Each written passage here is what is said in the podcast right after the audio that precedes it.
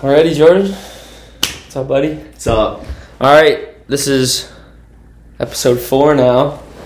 Off-topic episodes for Two Planker. Um, um, yeah, I'm sitting down with a good buddy of mine, Jordan Cooper. Yeah, buddy. How's it going? Good. Starting the day off. Now it's snowing outside. Started selling some hats and uh, shipping those to Switzerland and Austria today, which is kind of crazy. Dang, that's a sweet start to the morning. All right, we just kind of have to backpedal a little bit here and just. These are two dudes that lived in vans, now in houses. We're in my house in Salt Lake. It's been a couple months.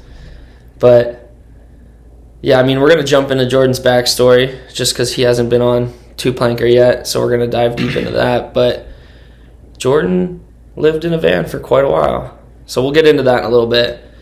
But Jordan, really good skier. I just went through your Instagram this morning to try and, you know, get some Yeah. get the goods on you and stuff like that. And yeah, you were East Coast park rat.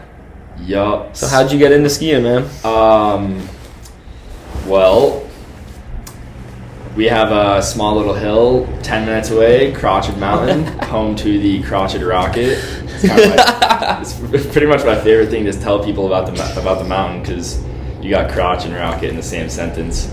Um, yeah, my parents put me on skis when I was two, and every two years up until I was 12, I would swap from skiing to snowboarding. Really? So I did two years skiing, and then I'd do two years snowboarding, and then every now and then I'd mix it up. But yeah, it just kind of worked out really well to do two years on, two years off. And then when I was 12, like fifth grade, my whole friend group decided that they wanted to get into park skiing. and there was a bunch of people. Joe LaCourse was kind of the big guy that we all looked up to. If you're from the East Coast, you probably know Joe. And yeah, I bought a pair of park skis, and my parents said, if you're doing this, like, you're not swapping to snowboarding in two years. We can't do, we can't do two setups all the time. It's too expensive. So yeah, I bought um, bought a pair of used skis from someone. They lasted me probably ten or twenty days, and then uh, I bought bought some line afterbangs the skateboard um, ones? The skateboard ones, yeah. and I skied those. Those were a 144, and I skied yeah. those for like probably two years. And then, yeah, the next ski I bought was like a 167, so pretty big jump in size. Did you just grow that much, or you were you on some really short skis? I just I grew in the first like six months. I grew a ton, Gotcha. and then I was just on short skis, Gotcha, gotcha. which uh, yeah, kind of gave me some bad habits. This like spin to win mentality because like short skis you can just whip around. So Yeah, some of the some of the videos on your very early Instagram, uh, it was like front swap back six, and it was just like a little Jordan, and I'm like, dang, that's actually pretty impressive spin, but I definitely tell the skis were a little short. But yeah, I definitely had some short skis, and then you're the typical East Coast like. yeah. Dude, the clothing back then was so, it was like a lot of people had the same stuff, but like the era of, of kits and stuff, like we would have been friends. Dude, were I was friends wearing- at 13, 14 years old. I was wearing like, man, I think my favorite kit growing up was, um, these. They were. Ver- it was right when Vertica swapped from first drop to Vertica. Gotcha. I got some gray and black, extra large, double extra large snow pants. I'm probably five six, five seven. I have a line orange and blue hoodie, team size. uh, I had 28.5 full tilt Oh, yeah. booters Yep. that I got for like $150. You're And- not an East Coast skier if you didn't start out with oversized boots Yeah. that were used off eBay or some trade or Newschoolers Forum or something. Yeah, I walked into I walked into Zimmerman Ski Shop, and they were just like sitting there with a bunch of other boots, and I'm like, I want full tilts. Yeah. Like all the good skiers have them. I bought them. I uh, I wear a 25.5, about to downsize to a 24.5, and yeah, like three to four times bigger than they needed to be, or three to four times sizes bigger. And yeah, that's how I like got in and just cranking the buckles down. Had shin bang Mhm. so bad that I was in PE class in seventh grade, and someone in front of me was sitting down, and they tapped my shin, and I got lightheaded and dizzy because I was just like my legs hurt so much. Yeah, they hurt so much from these boots. Super miserable experience. Full tilts are cool. No, I- that's Yeah. very very similar story. Even with Derek, if you go back and listen to the last Derek's podcast, yeah, I was in. I think first. I, everybody had full tilts, so yeah, that's what I Yeah. wanted. I think it was eBay found a pair of one for hundred bucks, twenty nine fives, and I'm Yeah. down to a twenty seven five right now. Yeah, it's like kids, you gotta get boots that actually fit your foot. Stop just buying whatever you think is cool. It definitely pays to have bo- to have boots that fit your foot. I don't know, man. Full tilts back then were Yeah, yeah, yeah. they were it. Well, and now they're. I just now remember being je- tilts, I just remember being jealous because Derek had the Tom, the red Tom Yeah. with the shoelace. Yeah, Fuck, man! I had these brick Salomons, like hand me downs from my brother, who was like a racer, and like. So I I was, was- like, dude, I need full. I would scroll Newschoolers and eBay endlessly trying to find full tilt tongues Oh, to yeah. stick on my booters because I thought it would be super sweet. and I had a friend Evan who did that, and uh, yeah, and then eventually I started to like actually buy boots that fit a little bit better.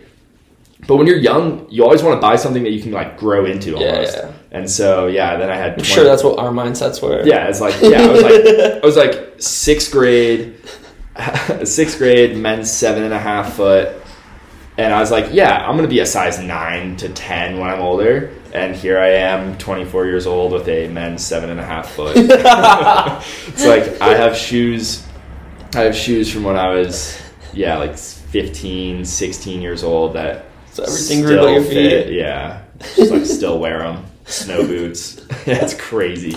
Six feet tall. Damn, damn. Well, we'll get back into it. East Coast, Crotched.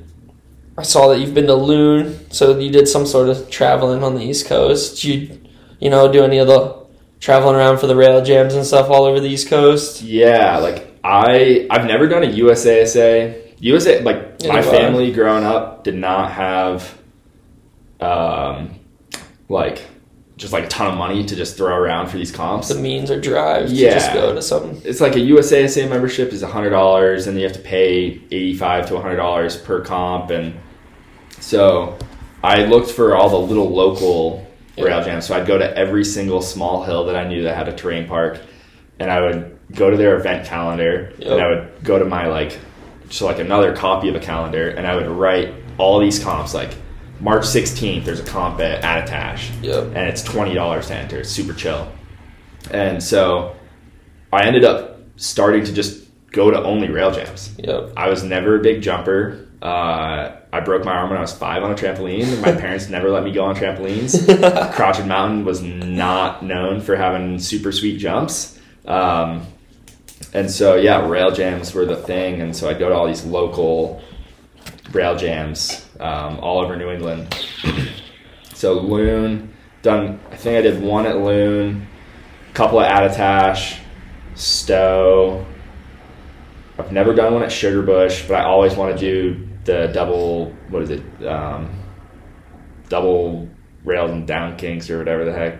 I don't know what their rail jam is. The one that talks Down rail down, down rail, down rails double kinks double kinks. Yeah, like. Never done that, but I want Gotcha. to. But uh, I remember doing a Sugarbush sponsored rail jam event, but it wasn't at Sugarbush. yeah, And then that was that was like the day after the loaded trying to do the loaded turkey to get turkey. like the one of the last Yeah, years of yeah. Rails to Riches. yeah. I always wanted to do loaded turkey rail jam was like one that I always wanted to do. My senior year of high school, I was I was dating this girl and she was in college and I got talked out of going to the comp the next Damn, morning. I was supposed to wake man. up at like five thirty in the morning and and uh, yeah, that was kind of. Then I moved out west the next year, so it's kind of almost impossible to to like get back east for these these contests. Yeah, because I mean, loaded turkey isn't a big one. It's just in your head as a kid when you know watching Rails to Riches or just hearing Yeah. about it. You're like, oh, if I win this little rail jam that not many people are gonna go to, Yeah. I could get in for free, like a spot.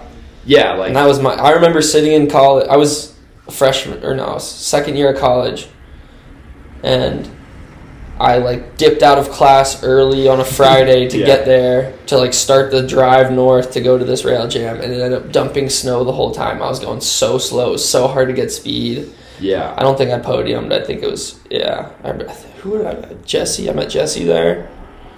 Shout out to him. He's still kicking it. I'm spacing on your last name, man, but Uh, Par- Parolini, Yep, yep, yep. Parolini. yeah, And probably Brandon Westberg was probably there, and I know. but there's like, yeah, there there was a time where there was like a rail jam every other weekend, Yeah. like all over the East Coast. It was before before the Epic Pass and the Icon Pass, and you could just fill your whole winter with these local comps. yeah, I won a couple pairs of skis. I got. I wish it was a big check, but I got like a little check once for like a hundred bucks. Like- I was like, "Holy crap! Like this is the coolest thing." yeah. Um, the cash rail jams. yeah, just like, just like even my resort back in the day would have these. It would just be like a feature jam. Like they didn't close it off to the rest of the resort. There was no entry fee, so there technically wasn't a jam. But like the park crew would stand at one rail and be like, "All right, start hitting this," and they would just give out cash to people, kind of just like traveling circus or some stuff like that. yeah, But that was like when I was. I remember that when I was a kid, and I was just like, "Oh shit! I just got twenty bucks for K Fed." dude. Yeah, Crotched Mountain. Um, the new park manager Trevor, he's pushing for like little pop up jams like that all the time now. Sick. Um, and so then you don't have to go through the whole insurance thing, Yeah. Xing off the course. Like, you just pop up, give people cash, you're in and out. Yeah, and you're like you, they like throw out like you know gloves or a pair of goggles Yeah. or something for like the big tricks, and it's like it's a cool way to get a bunch of people there to just like hang out and and like session a rail Yeah. because out west it's pretty rare that you just like go and hike a rail. If you if I see someone hiking a rail at, at Woodward or Park City or Brighton, Yeah. I'm like, damn, dude, you're from the East Coast, or like you could be from the Midwest, but uh, yeah, it's pretty crazy. Or like no goggles on, you're just Yeah. like rocking helmet. Yeah. Out west, you're gonna toast your eyes, but back east, like I didn't ski with goggles at all. Yeah. No goggles, no poles. Now I'm out west and I'm skiing with both all the time. Nice, nice. Did you ever hear the rail jam back in the day? King of Jib? No, never heard of that? No. Alright, just Where was that? That was from my home resort. Yeah. It was uh, our park manager at the time, Matt Stambaugh. Shout out to him because he's basically me and Derek's filmers filmer growing up. He was a wedding photographer, so he had red cameras. So like we were Yeah, shooting on that's reds when we were 15 years old. It was Yeah. amazing. But he was just like soup. He loved skiing and park skiing, and when he was park manager. I think Rails to Riches might have still been going on or starting to like fizzle out, but he got all these sponsorships together to come to Round Top, and it was called King of Jib, and it was just a rail contest. Sam Zahner was there. I think he might have. Sick. Well, I don't, he was doing Misty. We built this like crazy, like it's like a triangle box with a cannon rail off the top of it. So it was just like this huge launch ramp. I just Holy remember Zahner crap. doing Misty six off it a million times, and there was just this insane bomb hole, East Coast bomb hole Yeah. In the landing, and he kept trying it. Everybody else was trying like every other rail, getting tricks on everything, and Zahner was just hucking himself Misty Six off this thing, and I think he, I can't. I was just everyone was just so mind blown that this kid just kept hiking up further and further every time, landing in the same bomb hole and blowing up. But it was so impressive. Yeah, dude, the bomb hole. Like you have out west, you get bomb holes, but the snow's still soft. On the east, you get bomb holes with like ice chunks around it. Yeah, it's And like, sugar and then it's ice chunks all yeah, lining the edges. Super gnarly. But I just remember that and just like, yeah, it was, it was for five thousand dollars. Like Matt Yo. somehow got enough sponsors. Red Bull would show Yeah, up. I mean, not that's Red Bull. Um, what was it? Rockstar would show up with one of their vehicles and like. It was a big event. Like I remember competing and never. I don't think I ever made finals because there was just so many people from the Northeast coming down Yeah. to little Pennsylvania for this one well, one like contest. the minute you throw a big cash purse in, it's Yeah. like everyone's coming. Yeah. And so, like, Carinthia Classic started up the first year they did it. I went. We were my family was having a, a Christmas Eve party, just like lined up that I was at Carinthia the same day that we were having this party at our house. My parents are like, yeah, the minute the competition's over, you need to get like come home to be here for this party.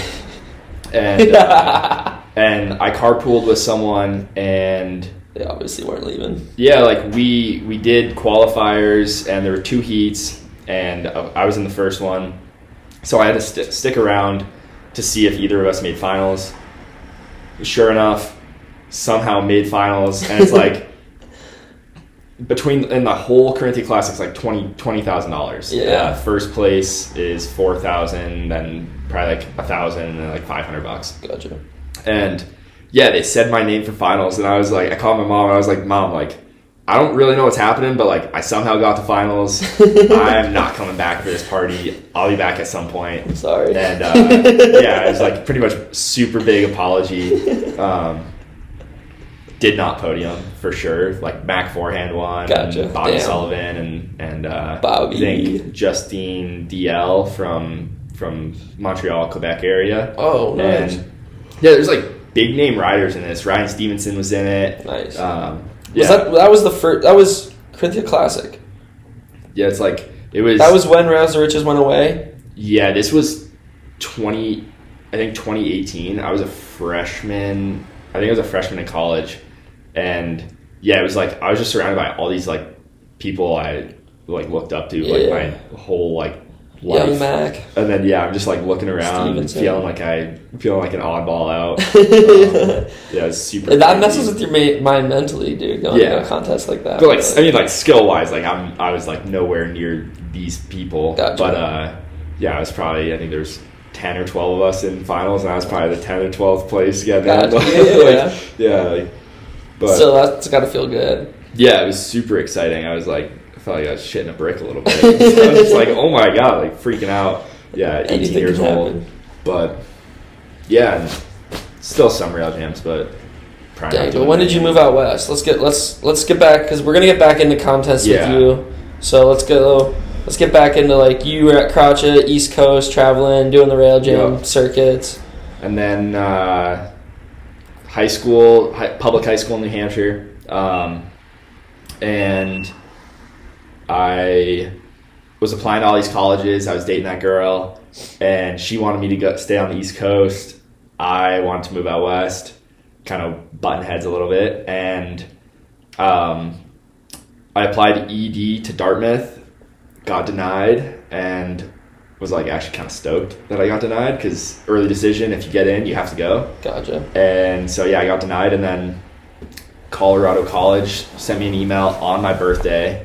Um, I had just turned yeah, I just turned 18 at that point, and I was I was in the Vans shoe store at the Pheasant Lane Mall with uh, with with that girl, and got the email, looked at it, they accepted me, and they sent me like my financial aid package, and and again like my family like paying for college out of pocket is like not really an option. Colorado College is seventy five thousand dollars a year to go to. See you. No, it's like uh, it's a very unknown school. It's Is it down uh, in Denver. it's in Colorado Springs. All right. It's uh, about 2,200 students, give or take, private school. Um, if you know it, like when I tell people and they know the school, they're all like, "Oh, like that's a really good school." Gotcha. But if you don't know it, everyone's like, "Oh, like yeah, community college is a great option for people." Gotcha. I'm, like, I'm like, dude, I don't think you understand. Like the there's like a very almost elitist attitude for people at the school. Gotcha. Like the grandson of CNN um, goes there. Just like super powerful p- figures in, in the. U.S. Yeah, and uh, I was on probably 95% financial aid and, and like outside scholarships to go there. And yeah, my girlfriend at the time was not super stoked, but uh, I the next day said that I was going to go there and like I guess like announced to the world that I'm going to the school and moved out there in August and yeah started this like weird education. You take one class at a time for three and a half weeks. Super unique, really Oh. fast paced. Um, but for me, Every day for three weeks. yeah. Wow. So five days a week, 18 days of class, you learn an entire semester's worth of material.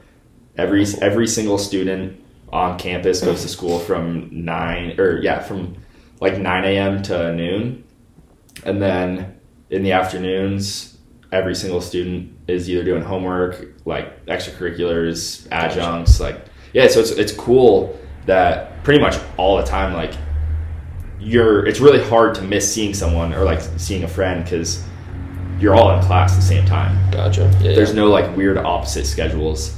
A couple classes like astronomy, um, you're in class from I think 9 p.m. to midnight or like 10 p.m. to 1 a.m. Oh, gotcha, yeah, yeah. There's like some weird classes like that, but yeah, pretty much everyone's in, in class the same amount of time. But at the same time, one day of class is a full week's worth of material, That's crazy. and so yeah, you have If it's one boring, dude, that class. Oh my god. yeah. So it's like it's like a blessing or a curse. You're, if you're in a class that you love, you're like stoked to go every single day. Yeah. It's awesome. But I What was your What was your least favorite class that you had? oh dude, like I took well, COVID kind of hit in the middle of it, so that kind of made things a little bit That's weird. Crazy. But I I was a applied math major Gotcha. and you're just taking these grueling math classes with concepts that are impossible to comprehend. and you have one day to digest that information or else you show up to class the next day You're and, behind. and you're behind and Gotcha. and like the school and the class they like no one waits for you you have to like go to office hours so yeah i had some classes where i'd wake up i'd go eat my breakfast 9 a.m until 9 p.m or actually 9 a.m 9 a.m to 8 p.m because i refuse to do work after 8, 8 p.m um, to have some sort of life but yeah you just go to class for three hours, you eat your lunch for an hour, and then spend seven hours in the afternoon just doing homework. Gotcha. Damn. And it's pretty crazy. pretty brutal. But um, How long did that last? well, those I mean, thankfully those classes only last three and a half weeks. Gotcha. Um, but COVID kind of interrupted that though. yeah, COVID was like in the middle, and I was living in Breckenridge at my friend's house. Um, they're fortunate enough to have a second home there that How far is Colorado Springs to Summit like that? it's two and a half hours to go ski. Is do you still go up like the I seventy to get there? You can go. There's a back road Gotcha. called 24. We'll And, bleep that uh, out. Is it what? I said we'll bleep that out. What? A back road? um, We don't want anybody knowing about this. yeah, no, I mean, no. It's like not even like it's not even a secret. It's like this this road is sick. There's almost never a cop on it, Nice. and uh, if you're if you're feeling it, I know people. I'm not going to name names, but who've done the drive in an hour and a half, Nice. and instead of two and a half hours, because it's like they're just long flat roads until you hit the mountains. Gotcha. And so, yeah, I think there's you take two turns or three turns on the entire trip. It's yeah. 200 miles round trip, which is yeah, super cool. Um, but yeah, it's uh, the school preaches that it's super close to skiing and super accessible, and then you're you're there five days a week and two and a half hours away. So you get out at noon. You could drive up after class and ski for an hour. But yeah, Yeah. I don't think anyone really wants to drive five Spend- hours round yeah. trip to ski for an hour. So Yeah. there's a couple people who did it, but uh, yeah, it's pretty brutal. But yeah, during COVID, I just lived in Breckenridge, took classes remote, Gotcha. and that sucked. It was awful. Like Forcing yourself in front of a computer type of thing. Yeah, Just like- being in Breckenridge. Yeah, like I'm living in this beautiful house on a mountain overlooking the whole like the 10 mile range and I have to sit myself down for 3 hours on a computer to learn some yeah, crazy concept that you can't comprehend without like and you're like learning through a screen yeah, I couldn't do that. and uh, your textbook is online. It's all it's just like super miserable. So there's a lot of days where I would uh, leave my computer on for the last 30 minutes of class and just Dip out. stick all my ski stuff on and go ski because yeah, like no, I don't know. It's just it's pretty awful. It was like, awful. No, So- dude, I totally feel you on that. Yeah, it was, it was like yeah, I was just like screw this. Like I want to go ski. I'm living in Breckenridge. I can go ski 15 minute drive to the hill and had like my secret spots to park on the mountain where ski in, ski out from your car, and yeah, it's awesome. Nice. How, long did, how long did you spend? How much time did you spend at Summit I was there that COVID? during COVID. I was there from October until May, and then um, I lived in my van. I had a converted van at this point, and I lived in the van in California for the summer. The van that's out front, you had it that Yup. time? Gotcha. Yeah, I got that. So you've had it for a while. Yeah, so I bought when COVID hit 2020. It was like July 1st or something, or maybe July 10th. Bought the van. Did My we know whole, each like- other when you bought the van? No, No. no. Like I like like social like through social Gotcha. media. I like knew who you were, but and I knew you were living in the RV. It's probably that But- summer or something. Yeah, I think it was. I think it was that winter that uh, we met officially. Gotcha. it was right around when it was right around like the syndicate shoot in Gotcha. March. Gotcha. Um, Jeez, my memory. maybe it was, so or maybe even. January, but yeah, that was that was kind of the first time that I spent a lot of time in Salt Lake. I'd come for like a week for spring break, but I'd never spent like two or three weeks here. But yeah, having a converted van and taking classes online, I kind of kind of finessed my schedule so I didn't have to go to class for three and a half weeks and just got to ski for a while and tried to call my parents a lot to drop out of school and they never they never, uh, they never bit. Yeah, they were not stoked on that. So yeah, I guess one way or another made it through college and Nice, now. I have a degree I will probably never use. but at least I didn't have to pay three hundred. But at least you got that, and you have the, you have the van. I have the van. I don't have the degree. Yeah, yeah. So everyone told me an applied math degree would be uh, super useful, and I'm sure if you want to be a professor and do research, it's super useful. but if you uh, if you don't have that, it's uh, probably not super useful, in my opinion. So So we can just segue perfectly into the van, baby. yeah, yeah. You still have it? It's a Dodge. Yup.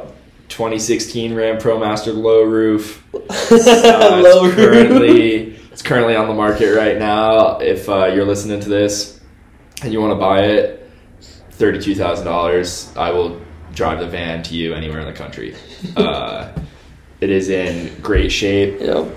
Has a new transmission, and uh, yeah. So I had the van all through college, and I'm six feet tall. It is a low roof. It is five four, depending on where you're standing in the van. Sometimes at like five three maybe five five, but, but that's a good day if it's five five. And so yeah, like, kinda- You're doing a great s- job selling this van. I'm kind of scrunched in there. Um, no, but if you if you are a female listening to this and you want to get into van life and you are under five foot five, this thing will feel like a mansion. Uh, it was it was the perfect van for me to buy at the time. It was affordable. Gas mileage on it is not terrible for moving your entire home around, and overall, like pretty reliable vehicle. Uh, but yeah, I I graduated from college and So you weren't full time at that point living in the van, I was living in a house in college. Um, using it to go to the to Summit like- County. yeah, it was my daily driver. I would drive it to Summit County on a. Fr- I would drive it there on like a Friday, and then I had a, I got myself a job up there Gotcha. at a restaurant, and I was just like hosting at this restaurant, Sancho's, um, great tacos and churros, and uh, yeah, I lived in the van like outside of my friend's apartment or just like in the overflow parking lot at Breck over the course of the weekend. So I'd, I'd make enough, I'd make money, I'd ski all day, and then I'd go to work at four, work all night, wake up, go ski all day, and then go to work at night and just kind of have to figure out how to, like, time to do homework in there. But it was pretty manageable. I would try to do all my homework during the weekdays or like before, like before class or I don't know, just kind of figure it out. Yeah. But yeah, it was nice like having a job up there, paid for all my gas. Because driving up to Summit County is half a tank of gas, and at the time with gas prices, it was like forty dollars round trip to drive to Summit, Gotcha. and that's yeah. When you're in college, it's like 40, dude, 40 bucks is a lot of money. Forty bucks is still a lot of money, but um, I was super stoked to have this job, and they were super flexible with my schedule.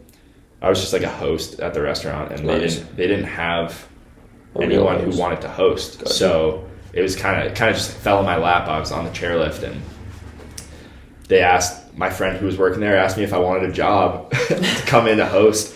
And I was like, yeah, I've never worked at a restaurant before, but sure. and so I showed up, not even on payroll, worked all night, got tipped out, and then just had to record my hours for the first week or week or so until my payroll or until I was on payroll. And uh, yeah, I guess uh, Ski bombing it. yeah, a lot of trust there. Nice, dude. Um, but yeah, if you're like, my motto is if you're upfront with someone about like where you're living and what you're doing and timeline, yeah. like nine out of ten times they're gonna be pretty chill Yeah, and like, and you can kind of figure out some sort of agreement. Some sort of organized. That's what someone Yeah. told me when I was kind of like getting into the van thing and just like talking about ski bums and stuff like that. Just like, dude, if you can be an organized ski bum, Yeah, you're gonna it's gonna go a long way. yeah. Like if you, if you are just like honest and organized, you can get Just so like yeah, far. yeah, I'm not gonna be around here for very long, but I'm gonna let you know like Yeah. ahead of time. I'm not gonna just dip out. I'm not gonna quit. Like I'm gonna work hard. yep exactly. And like that's so I graduated from college and I I did exactly that. I moved into the van full time, drove back east, and um, my friends were all working for one of my friends' dads, pro- doing like property management, landscape stuff. And I told him from this day until the end of July, on this day, I will work every single day for you, ex- like every hour that you ask. And um, he's like, "Cool, man, sounds great." And so I worked for him for seven weeks, living in the van in this park in uh, by Sugarbush, showered in the river, Nice. and like would go to the gym after work and stuff. But yeah, like he didn't care. I lived in the van. I showed up every day, ten minutes early, and he still every now and then we'll talk. And he's like, "Yeah, if you ever need a job for Yeah. three weeks, Goes a long let way. me know." And so yeah, it's cool. Like I never feel like I'm gonna be without work because I've built like enough relationships with enough people that Yeah. um, I can always kind of return for like a week or so if I need Yeah. to. Definitely. But hopefully, I don't have to ever do that. So how long were you full time in the van then? I was in the I was full time in the van for about Because you were there, you were east that summer, and then you came back out Yeah. and did a winter. yeah. So I was from I guess first week of June, 2022, until September 15th, 2023. So just under a year and a half. Um, living in the van. Like, didn't I never like I, I guess my heater in my van broke during the coldest week in Colorado. uh, and it was yeah, it was pretty miserable. So Just a nice life I had- test. yeah, I had one week, um, one week out west where I was sleeping on my friend's couch every night because uh, the glow plug in my diesel heater uh, crapped the bed, and I was just like waiting for the part to come. In Summit County, Colorado, it takes forever to get anything delivered. it's like it's such a pain in the butt, and there's like very limited resources. So I had to ship it from Walmart. the The actual Walmart didn't have it. Yeah, it took about ten days. So yeah, super thankful that I like had a spot to crash Nice. during it was uh, right around Christmas time, and I was working close to sixty hours a week, just trying to make as much money as I could because I was definitely I was super motivated to to have enough money to live and still travel. So yeah, working between a restaurant and uh, doing like thirteen hour days, uh, working mornings and into the afternoon at a ski shop, and then immediately leave there, walk over to this restaurant and start working. It's just like Nice, didn't even change my clothes. Well, it's crazy Yeah. if you do a grind like living in a van, not having rent. All you have really is like your your simple bills like phone stuff like that, Yeah. but then just gas and food. So it's just like if you grind for a month or two, it's crazy how far that can take you. And Yeah, yeah. I made. I was making.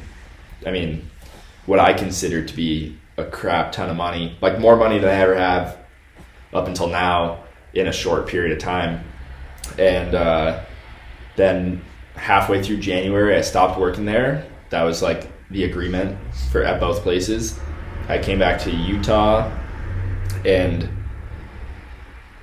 didn't really have a job for about eight months. I had some one to three week work stints, Gotcha. um, kind of odd jobs, and um, the amount of money that I made for the for the like from those jobs let me travel all over the country Yeah. for yeah it was crazy. Yeah. took nine flights in two months. Um, flew yeah i flew to california for a judging thing that we can get into at some point. And uh, then flew from there to new hampshire then back to colorado to michigan back to colorado worked there for a week immediately drove to salt lake and then hopped on a flight to hawaii for two weeks. And, um, and that whole that in that two months my like expenses were never i mean you know maybe like $400 more than it was costing me to live in the van Yeah, yeah. like someplace because i just didn't have to pay rent Yeah. and uh, utilities. or utilities and i just had like all these connections all over the place for places to stay Yep. and so yeah when you're living in a vehicle like the ability to travel is man, it's as, as good as it will ever be it's like and it makes sense but also like yeah if you have a, a good chunk of change saved up life is Yeah. pretty stress free Yeah. Well, it's just it's so, like it didn't really hit me until I started like oh like going home for Christmas and then oh I have a flight to go meet up with um, Owen and Tyler and them and go hit street where it's just like oh I can drive my house to the airport, pay airport parking, it's there. I just fly somewhere, you know whatever Airbnb we're doing or whatnot. yeah And then when the trip's over, I fly back to my house. I can do red eye flights, land, go straight to the RV in the parking lot, sleep, not even Yeah, leave the airport yeah. yet, wake up, make breakfast, and then leave airport parking. And it's like, Yeah. on to the next, like, oh, now where am I going? Back up to Summit County? Or, the amount of nights that i've spent sleeping in in like the airport overflow lot. Is Yeah. crazy. I just like wake up in the morning looking so gnarly. And I go and I I take a poor man's shower, as I say, and you, you get like a a washcloth wet and put some soap on it and scrub your armpits and maybe like wash your face a little bit, brush your teeth, and then just like slap a beanie on and go to the airport and pretend that you fit into society. it's like, yeah, I totally just came from a super nice hotel down the street. I was not sleeping in my in my car in the parking lot. yeah.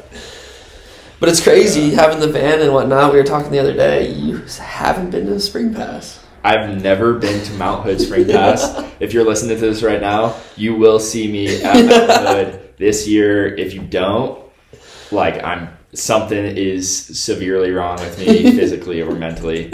Um, yeah, I, I've I in my imaginary calendar I have it booked out.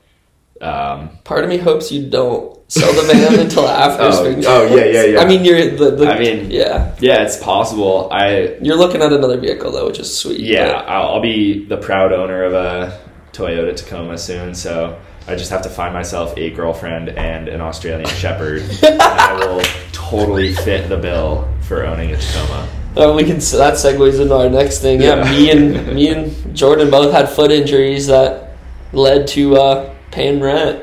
Yeah, and honestly, after living in a vehicle, I totally understand why you pay rent.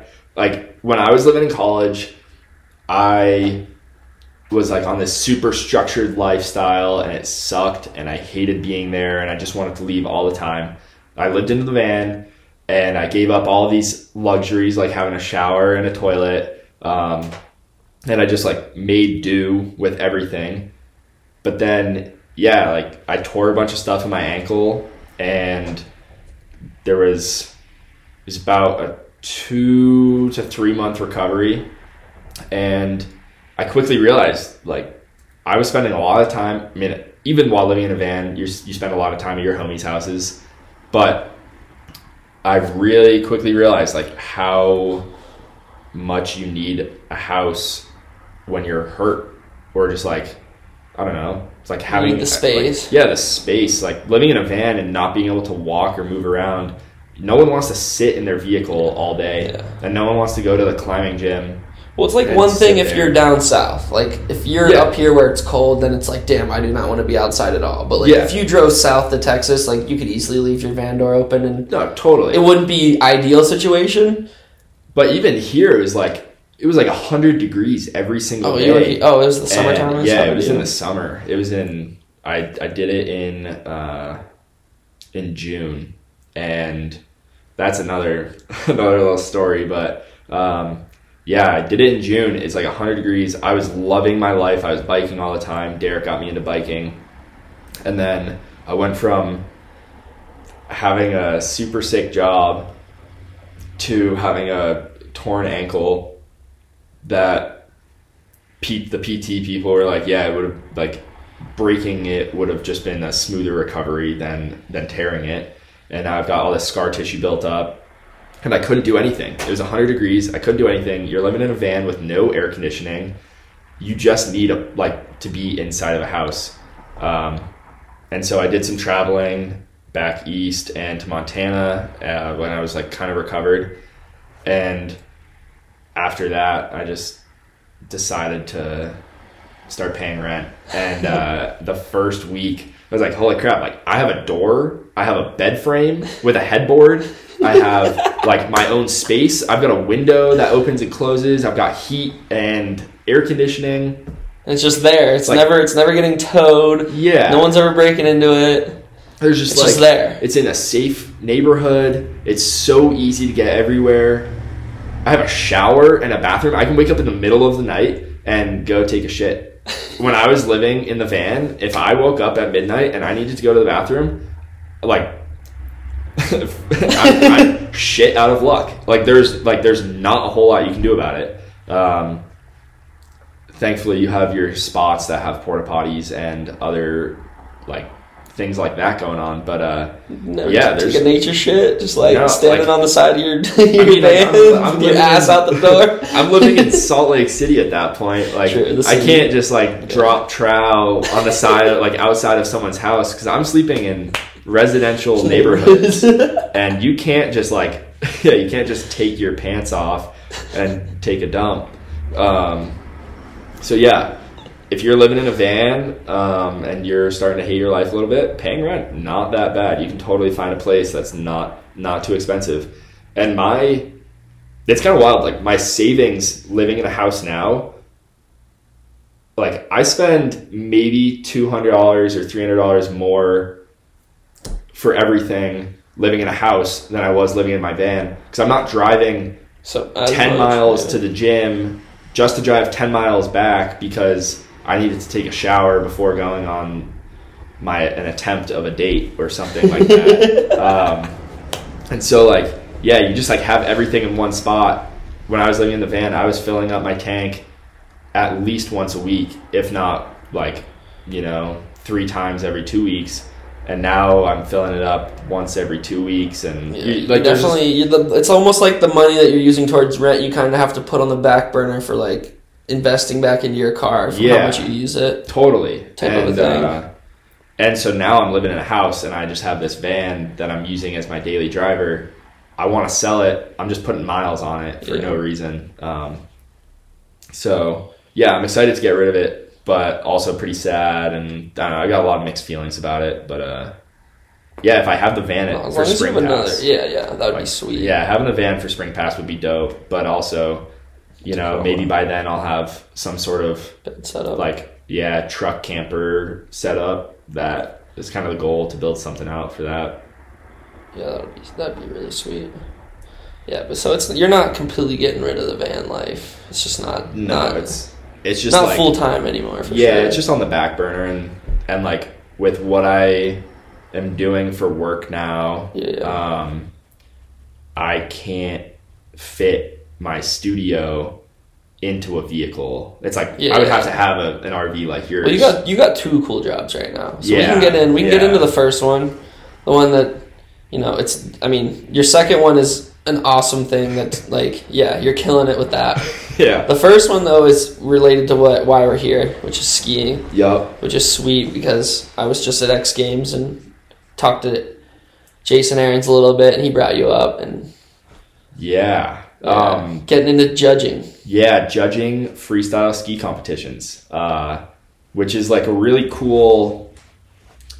If you're into skiing and you want to stay involved in the ski industry without putting your body on the line every single day, judging is one of the best opportunities to do that. Um, it's a pretty hated profession.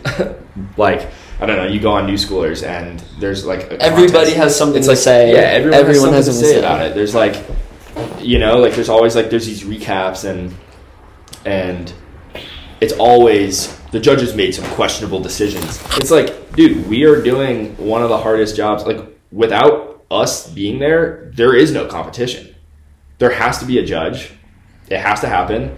And you're you're doing a competition. There has to be set rules and guidelines, or else it's just a free for all. And and there's no like structure to how the results of a competition play out. And so, yeah, it's pretty interesting how uh, I got into that. Jason Aaron's hit me up and was like, dude, I know you're living in a van. You should come to this clinic, learn how to judge. And I try to stay somewhat up to date with all the competitions. When you're living in a vehicle, it's like I don't have a TV or anything to like watch all of the competitions on, but I see all the recaps. And yeah, so I went to the clinic and um, that was la- October 2022.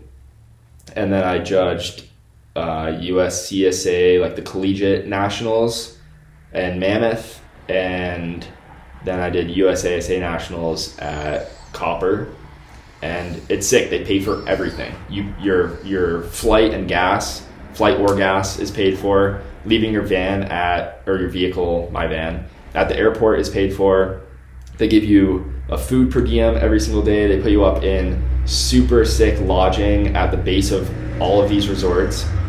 And then they also pay you a wage on top of that. And you just get to spend your day watching the best skiers in their respective like events ski. Especially And- when it's USA, say it's the kids coming up. yeah, it's like you're like I'm watching all these kids come up through the competition circuits, and I was so like USASA typically needs judges. Um, the Rocky Mountain Series in Colorado needs judges, and so I go, I drive back to Colorado for those, and then I just did Rev Tour at Copper as well, and yeah, you're just watching like the future of skiing come up, and like J- as Jason always puts it, the judges are there to help push the sport in the direction that the athletes want it to go. It's not what the judges want; it's what the athletes tell the judges that they want, and um, and I think that's like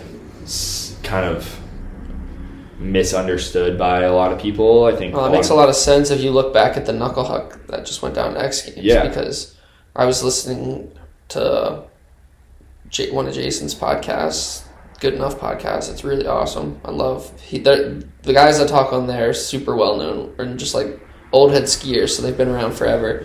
And they were talking about how like Jesper, some of the other guys were doing like some of the most creative shit you've ever seen on a knuckle, but because six out of the eight guys were doing nosebud dubs, it turned into nosebud dubs. Yeah. It's just like, yeah, we had to score it because six of the eight were doing it, so that's what the athletes were telling was going down that night.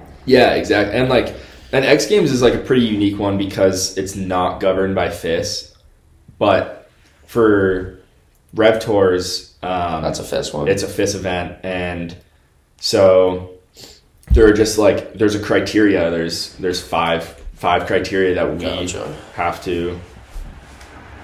Uh, there's five criteria that we have to like abide by and remove all biases and and just like objectively score these runs whether you know the athlete or not. And uh, so yeah it's pretty interesting. Like it'd be super sick to, to do an x games one day because there's a lot more Freedom. freedom for the judges, but also it's cool judging these competitions where you can look at two runs that are super similar and go through the criteria and be like this uh, like this run has to win Gotcha. regardless of what my opinion on this trick is, you know. Yeah. Um, so yeah, judging is crazy cool. It's like think about the past couple podcasts I've listened to. The good enough, I, it makes me. I'm, I think I need to talk to Jason. Yeah, it it's- sick. they need judges. There's like the a lot of the judges right now are like Older guys. 40s, 40 plus years old, and they need a lot of new young guys to come in and um, start filling those new roles. Because, yeah, like the 55 year old judges aren't going to be judging forever. A lot of them have Yeah. families and other obligations in life. And, uh, yeah, when you're young, you have like a lot more freedom and flexibility. And yeah, again, like you don't have to put your body on the line. You get to go watch these people do super sick tricks and and like You're, you're surrounded by the. You're like the energy like Yeah. you're kind of like living vicariously through all of these other competitors who are pushing themselves and uh, Yeah, but it's just like if you got into doing the X Games, then you'd be surrounded by guys that you know Yeah. that are your age that are just like, yo, like, and it's it's sweet to. yeah the whole atmosphere is really really cool um, and yeah you meet like a lot of the people behind the scenes who you wouldn't other, otherwise get to meet and they're super nice people and you just i don't know yeah I get to talk about skiing all day That's it. really cool you get to nerd, nerd out for a little bit so and yeah it's like a, a full week of your life that you don't actually have any expenses for That's sweet. That's So- really sweet. yeah Dang, maybe we'll yeah. I'll have to talk to you after this about that. But yeah, you have this other new job yeah that's freaking killing it, dude. yeah it's taking off um, Fern. Fern. Uh, so in in August, well, like backtrack a little bit. In August, I went to Montana to remodel a house for some high school teachers of mine, and in one of the boxes was a sewing machine that's probably been used like five times. Wow. They didn't really have any use for it, and they told me that if I wanted to take the sewing machine, I could, and then like when I see them next, I'll return it and I'll use it for the projects that I need. Um, and so I did that. I came back to Utah. I made some cushion covers with it. I was not. I had no idea what I was doing, and uh, and then the sewing machine kind of sat for about a month, month and a half, and then I moved into this house, and I made two hats that like I was just like oh like I need something to do with my free time. I should do this. So I made two hats. Uh, Derek, you don't gotta and- tiptoe. yeah, Derek's just tiptoeing around here, snooping. Derek Uh, came to grab something. He's in his Gucci shoes. Oh, Gucci shoes. Oh my god, They're he's got the green and red snake on the shoe. See you later, Derek. um, so that's funny. Um, yeah, so I, I made two hats. Like they're just like a cinch cinch style hat. I made mine reversible. Uh, I knew there was a market for them, and I was just like, oh, like this is cool. They were kind of a fun personal project. I posted them on my Instagram story, and that weekend I sold 25. And I definitely had like a bunch of people call me out and be like, "You're you're not the first person to do this," and I'm like, "Dude, I'm fully aware of that." But like, if my half-assed marketing strategy for these for this product that I'm making is like really putting a dent in the market for these other companies who make hats and fleece beanies, whatever, it's like they're probably doing something wrong where they're not actually capturing the full market and. um so yeah, that that weekend sold 25. The next weekend, I branched away from just Instagram and I had a small TikTok following from van life, and I posted on that. Had a video blow up. Had another 30 people. I had to close off orders because I was super stressed. I was working as a paraprofessional at an elementary school at the time, and yeah, the first two weeks I made more money selling hats and sewing than I was working this full time job at a school. And then eventually, yeah, it just like kept going. And the first hundred orders were all through my Instagram DMs. I had a spreadsheet. I put everyone's information in manually. I was keeping track. I had no idea what I was doing. and eventually it got to the point where I um, I started I, I built a little website just to like manage things better, and I started doing like a more drop style. So you were definitely Um, talking to Derek around this time. Yeah, I was talking to Derek a lot about this. Derek, because Derek ran or is running Syndicate, and Insignia. Yeah, like, and I've watched everything that he's been doing with those, and so was like I already had this this like perfect person to talk to, Yep.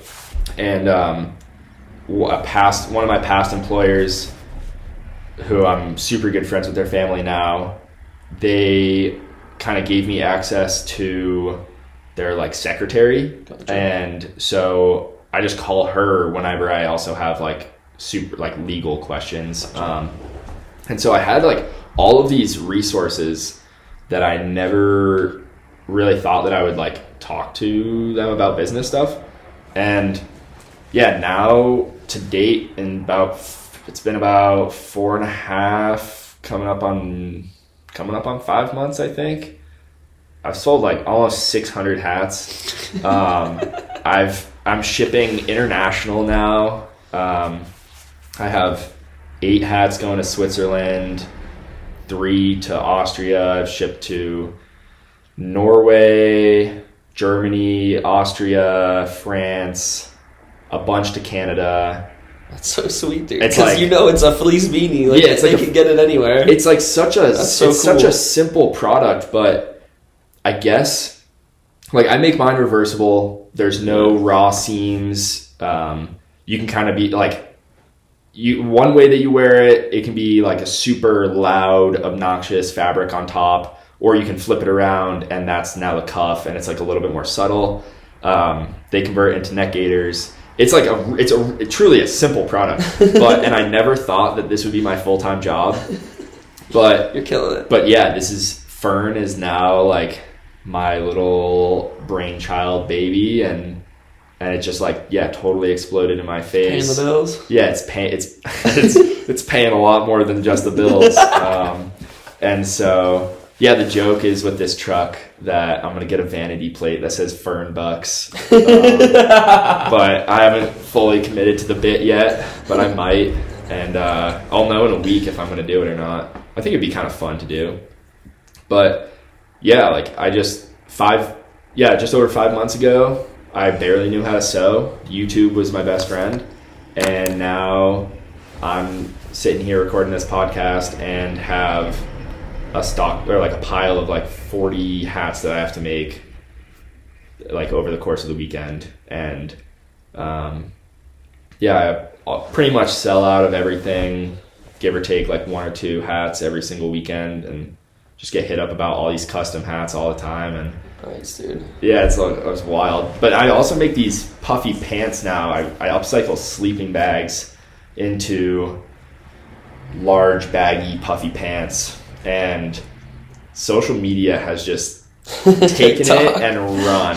Yeah, TikTok. I guess and Instagram too. Yeah. Instagram is now the one that's running. Um, Nice.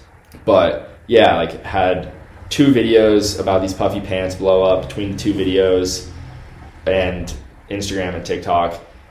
Almost I don't know, 800,000, 900,000 views between all of them. It's like I just get all these I'm getting I'm getting hit up about sponsorships and let me tell you right now when I was 15 and I was sending these emails, I thought I was doing everything right. I was like, like this company is going to see some value in me and like it's going to be sick. And now as a as a other way business owner, I'm like, oh my gosh, another email from a kid asking for a sponsorship because they're the the, the big deal in their town, which is sweet. And eventually, I would love to, I would love to. Uh, Put some people on. yeah, put some people on. But uh like it is crazy getting hit. Like I have to I read through all these emails and Well, it'd be cool the way you started out because, like, from your presence in skiing, you have a following through your Instagram. Yeah. But then when you did your TikTok for Fern, it had nothing to do with skiing. I mean, it was Yeah. your original account, right? yeah, yeah. So, like, still- some of the followers were from skiing and you doing van stuff. yeah.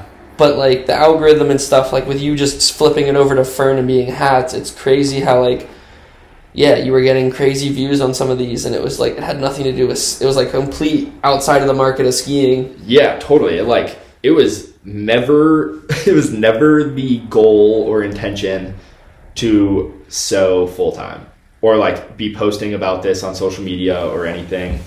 I my like the first after the first weekend I was like, dang, like maybe I can pay my rent with this. I just wanted to pay for fabric. I just wanted to like pay for fabric and use sewing as like a fun little thing on the side. And then yeah, and then I got enough orders where I was like, dang, maybe I can pay my like my rent with this, still work my other job full time. And then the the week that I really figured out that this is something I could do, it was and it, it like is timeline wise the week before Christmas you're going to have kind of a spike. Yeah. But I sold 70 hats that week and that if you do the math, it's not that hard. 70 hats is more money in one week than I make in 4 weeks working at this school 30 30 to 35 hours a week. And um and so yeah, I was like, dang, like this could totally be it. And then yeah, Yeah, because I remember you started like taking days off working at the yeah, school. yeah. I went from working five days at the school to working four, to eventually working three, and having to constantly text the principal and just be like, "Hey, like, I literally cannot come in right now. I have like X, Y, and Z number of hats, and and I just like I cannot get myself to come to the school. I, I just like couldn't really justify it. Um, and yeah, then I but I but again like I had a commitment to the school until winter break, and I I kind of like would reiterate that to the principal like I am going to be here until the end of winter break. I just need one like I need like an extra day a week to to sew Gotcha. and spend my entire day sewing. And it's crazy like when you start a business and like before the only thing I cared about was skiing. Mhm. It was like all I wanted to do every single day was ski. If you asked me 7 months ago what my winter was going to be, it was like work some odd job, ski 5 days a week, have a bunch of fun. And then now I'm doing Fern and my mentality is like totally shifted. I I still ski a bunch and I'm still having a bunch of fun skiing, but I I really care about trying to build this thing up to a point where like, you know, like I never have to apply for another job again. We'll give Like, it a year and you can go back to skiing. yeah, or like yeah, like keep going or figure out a way where it can like almost like obviously selling you have It's to time-consuming. yeah like yeah it like takes time, but I'm considering hiring someone right now, which is wild. That, like I I was just talking to talking to this kid. He's a senior in high school. He's friends with with uh, one of my other friends, and um, and I was like, dude, how much are you making at your other job? He's like, he's like, yeah, fourteen bucks an hour. And I'm like, bro, if you want a job working for me one day, like I'll pay you way more than fourteen bucks an hour because he knows how to sew. He's super detail oriented, and uh, and yeah, it's crazy just sitting here being like, yeah, I can as like a four and a half month deep business owner, I could pay someone to work for me, you know, probably 10 to 20 hours a week and still have plenty of money going into the Fern bank account, which is not yet set up. Um, and also into my bank account to pay for my bills and, and other things. So, yeah, I guess like I don't know if you like want to do something, you should just kind of do it. And I know Derek and and his podcast talked about it, but yeah, if you ever have like business questions, like shoot me a DM on Instagram. Like I check all my DMs pretty much every single day. Like I, I'm getting flooded right now, which is kind of crazy, but um, yeah, I'll reply and like actually put effort into the conversation and and help you try to figure out like if you want to learn how to sew, who are some good you like good resources for that. Um, if you want to get into like woodworking or like remodeling homes, like like other good ways to get into that. I don't know. Like I've done a bunch of weird jobs. And it's cool to just like talk to people and nerd out about the things that you care about because I also don't want to just talk to the 55 year old grandmas at Joann Fabric every single day about this. Pretty cool talking to like younger people. Um, But you know, sometimes you just gotta text Stacy and just ask her some sewing questions. Yeah. So yeah, it's cool. Yeah, hopefully That's Fern. funny. I guess yeah, maybe in a year we'll check back in and see how. Well, no, I'm, I'm not. I'm not saying it's like a year and it's No, no. I'm know, just no. saying like a year at, No, at this growth, like you could fully like Yeah. pay some people to make hats and just Totally. be marketing and go skiing. And like, I have the friend who whose secretary I have access to. Um, he's always he's always trying to get me to manufacture these like someplace. Gotcha. It it would probably be super cheap, but also I think what's kind of cool and fun is You know the person who's sewing it. yeah, like you know the person you're supporting. It's not getting outsourced to like people getting paid pennies on the dollar to make this thing. And every single week I release new colors and and like try to keep things fresh. And like colors come back for sure, but I every single week I drop a like a certain number of hats that is feasible for me to, to to like complete, but also go ski and have fun and keep things fresh for myself. Because making forty of the exact same hat Yeah. in in like a one or two day period is pretty miserable. It, like I'm listening to music and podcasts all day, not interacting with anyone, sitting in my basement. But when I have new hat colorways that I drop and like new sleeping bag pants that I'm making, it's so much more enjoyable. And if I outsource, there's yeah, like there's a minimum order quantity for everything, Yeah.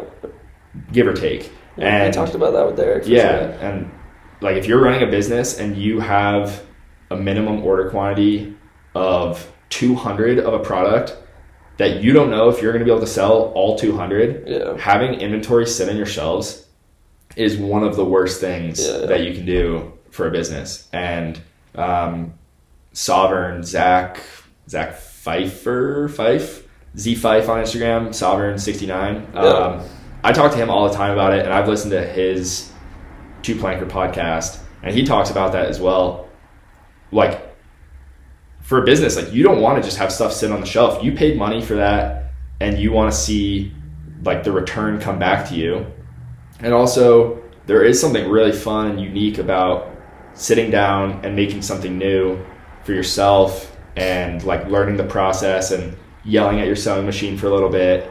And uh, yeah, if you're just like outsourcing it, you don't have the opportunity to be as unique as you want or like as There's like creative. another level of connection to it all. Yeah, and so it's like cool. Yesterday, I was I was skiing at Alta, and my friend who has one of my hats, I saw him in the lift line, and he told me that while he was driving to Alta, in traffic, sitting there with a car next to him, he, he like they rolled their window down and they started talking, and like the guy in the other car knew like Fern and like knew the hat and was super stoked, and and I don't know if they had a hat, but yeah, I get sent photos all the time of people all over the country now in my hats, like spotted in public.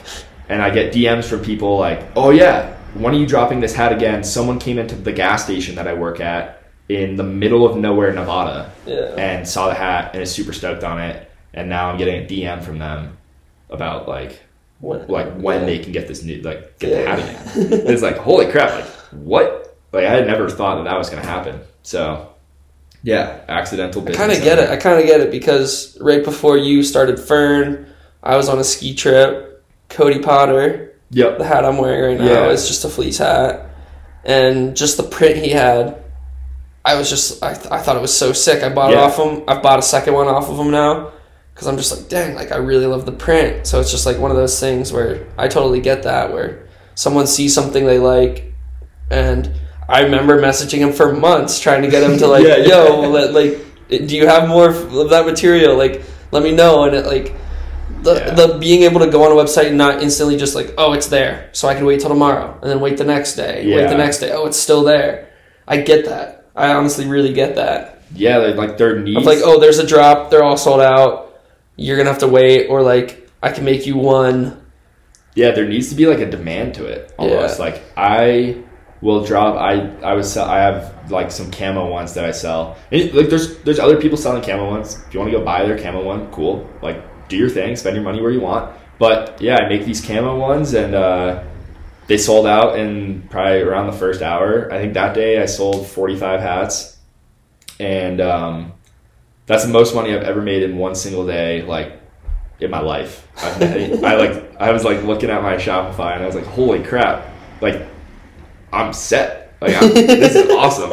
Um, and then I was like, holy crap, I have to go make 45 hats now. and so the reality sets in a little bit, but, um, yeah, I got a DM at probably like 10:30 in the morning, and someone was like, like you had this hat, you dropped this hat, like any chance you have more that you can make, like, and again, like I make, I drop a certain amount of hats based off of the amount of time it takes me to make all those hats, where I can like still have a, a normal life and enjoy my life, and uh, yeah, they're like, it, it, it took an hour, the hat was gone and they i was just like dude like you, you have to wait.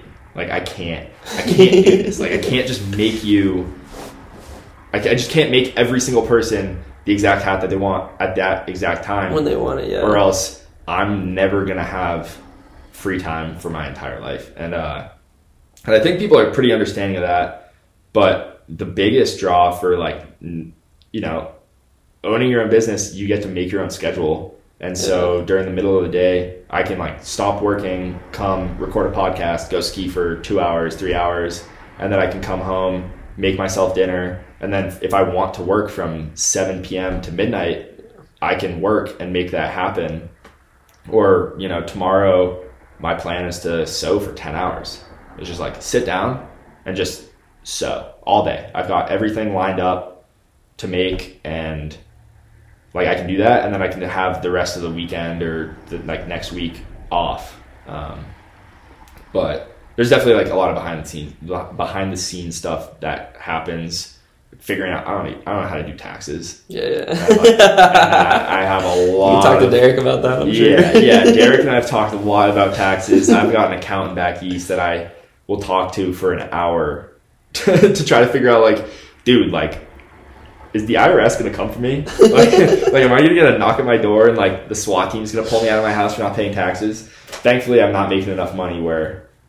Well, I guess not thankfully, but I'm not. I'm gonna say I'm just not making enough money where I think that's a worry. But uh, yeah, like I want to do everything by the books and be like very legit.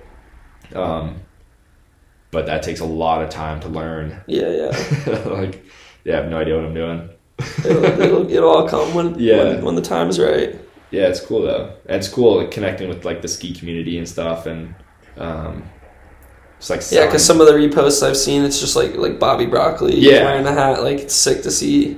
yeah, like So like you still can bring it back to your roots. and I'm like I think maybe anyone who's owned a business probably feels similar, but when I sell a product to someone, I'm like, are they buying that product because they love it and want that product, or like did they just buy it because they wanted to support me, but they're never gonna wear it? And it's cool. It's so sick seeing like yeah, like Bobby Sullivan back east skis in my hat every single day without fail. And I texted him about it, and I was like, damn dude, like it's awesome seeing you wear it. He's like, it's my favorite hat. It's the only hat I wear skiing now. And um, Carly Margulies, Olympic halfpipe skier, she wears my hat as as the neck, the neck gaiter every single day that she goes skiing. And like, I'm like, holy crap! Like, it's pretty. It's like sick when you see people who I like consider to be very legit athletes wearing my hat. I don't. I will never say wear my hat instead of a helmet, but if you're not going to wear a helmet, you should probably wear my hat. so, uh, yeah, definitely a big fan of the helmets. But if you want to wear a helmet, you can just open the hat up into a neck gaiter, and now you can still wear it. Um, little advertisement there. But uh, that was awesome. yeah, like I don't know, I s- like in Aspen, I sent I've sent a couple hats to Aspen, and someone that I went to college with who had just moved to Aspen sent me a photo of of their friend posing in front of someone who had no idea this was happening wearing my hat, and I got a photo. I have a photo of of my friend standing in front of someone else that I know who's wearing my hat. They have no idea who each other are, and it, like my the, the guy with the hat doesn't even know that the photo was taken. Gotcha. But there's my hat just like on someone's head, and it makes me feel super good when like I actually see people wearing the product because yeah, I don't want to be like a like I don't want people to support me out of like like pity or Yeah, yeah. or, or like No, a I don't charity think, I don't think that's happening. but uh, yeah, but it's like it's just like a cool feeling when you see someone like actually using what you make because yeah, like most of the time I don't see it. I don't know, 500 people around the world now have a fern hat, and uh, it's just like holy crap, dude, like, what the heck is happening? I've got That's repeat sick. customers. Like someone's bought four hats, four Yeah. separate times. Damn. I'm like, damn, that feels good. that's like that's like holy crap, man! Like people are coming back. That's Hopefully- awesome. yeah. So That's awesome, man. yeah, we'll see. Things are going up for Jordan Cooper. Yup. Fern's going, judging's going. Yup. The boys are up. Yeah. Everyone's up. Yeah. And the girls. The girls are up. Boys are up. Everyone is up right now. 20, Especially in Salt Lake. 2023 going into 2024, dude. Yup. It's been sweet. Yeah. I'm like when I graduated from college, I never thought that I would be like working for myself. I thought I was gonna be sitting at a desk using my math degree. You never know where And- life's going to take you unless you let it. Yup. So here we are. Keep doing your thing. Sick, dude. sick, dude. Yeah. yeah, I mean, fuck, dude. This was this is a great podcast. We're at fucking an hour and 23 minutes. I mean, we had five minutes of bullshitting at the beginning. yeah. Talked about Costco. We never Yeah. talked Oh, we never talked- wow. So maybe Your go-to meal. Yeah. If you're living in a vehicle, go to Costco, the food court. You can pretty much sneak in without a membership. The CPD, calories per dollar, is through the roof. you're getting a hot dog, you're getting 580 to like 840 Huge calories for a dollar fifty, dollar sixty three with tax. With a soda. With yeah, the soda like you get a you can get a mug root beer, you can get Mountain Dew, like you can get anything. Piece slice of pizza, seven hundred and thirty calories, and it's two dollars. It's like six dollars for your entire caloric intake is like pretty hard to beat. So yeah, highly recommend the Costco food court. Anyone can kind of sneak in there. Sometimes they ask for a membership. You just tell them you're going to meet your mom in there, and it's like no one's gonna ask. Damn. It's pretty sweet. if you also want, you can also get like your little appetizers, get the free samples walking around the store before you go to the food court, and then you just walk out empty-handed, go to the food court, get your hot dog, scarf your hot dog down, and you just walk out the front doors like with your drink in your hand. And the employees get it; they know what's going on. If you go to That this- might be the best ending of the podcast. a little so shout out to the dog. There's a one employee I want to give a shout out to. Um, his name is Zhang Z A N G, and that is the hardest working Costco food court employee I have ever seen in my entire life. That place, 5:30 p.m. on a Thursday or a Friday. Everyone's at Costco. Everyone wants a hot dog, and he is just pumping food out like no one else. That's the uh, 300 West location in Salt Lake City, largest Costco in the world. So Shout out to Zang. yeah, Zhang is the dog. Yeah, owns that. He owns that 235,000 square foot facility. So yeah, Well, thank you, Jordan. This was an awesome Yeah. podcast. This is a great listen. Great backstory. Getting into some more businesses again. But yeah, just, you know, following your passions and you never know where to lead. yeah, and like you, you also just like might not know that what you're doing is going to be your passion. Yeah. Yeah. Like I didn't think that that was going to happen at all, but I just kind of like kept going with it, and it's cool. Yeah, like when you just like keep rolling with the punches and see what happens. An open mind and some discipline. Yeah, I was super unemployed before I started working at the school and selling, and uh, now I'm super employed by myself. So, yeah, a pleasure. And uh, Ethan, thank you for running two planker. It's awesome. Stoked to be on it. Let's go. Yo.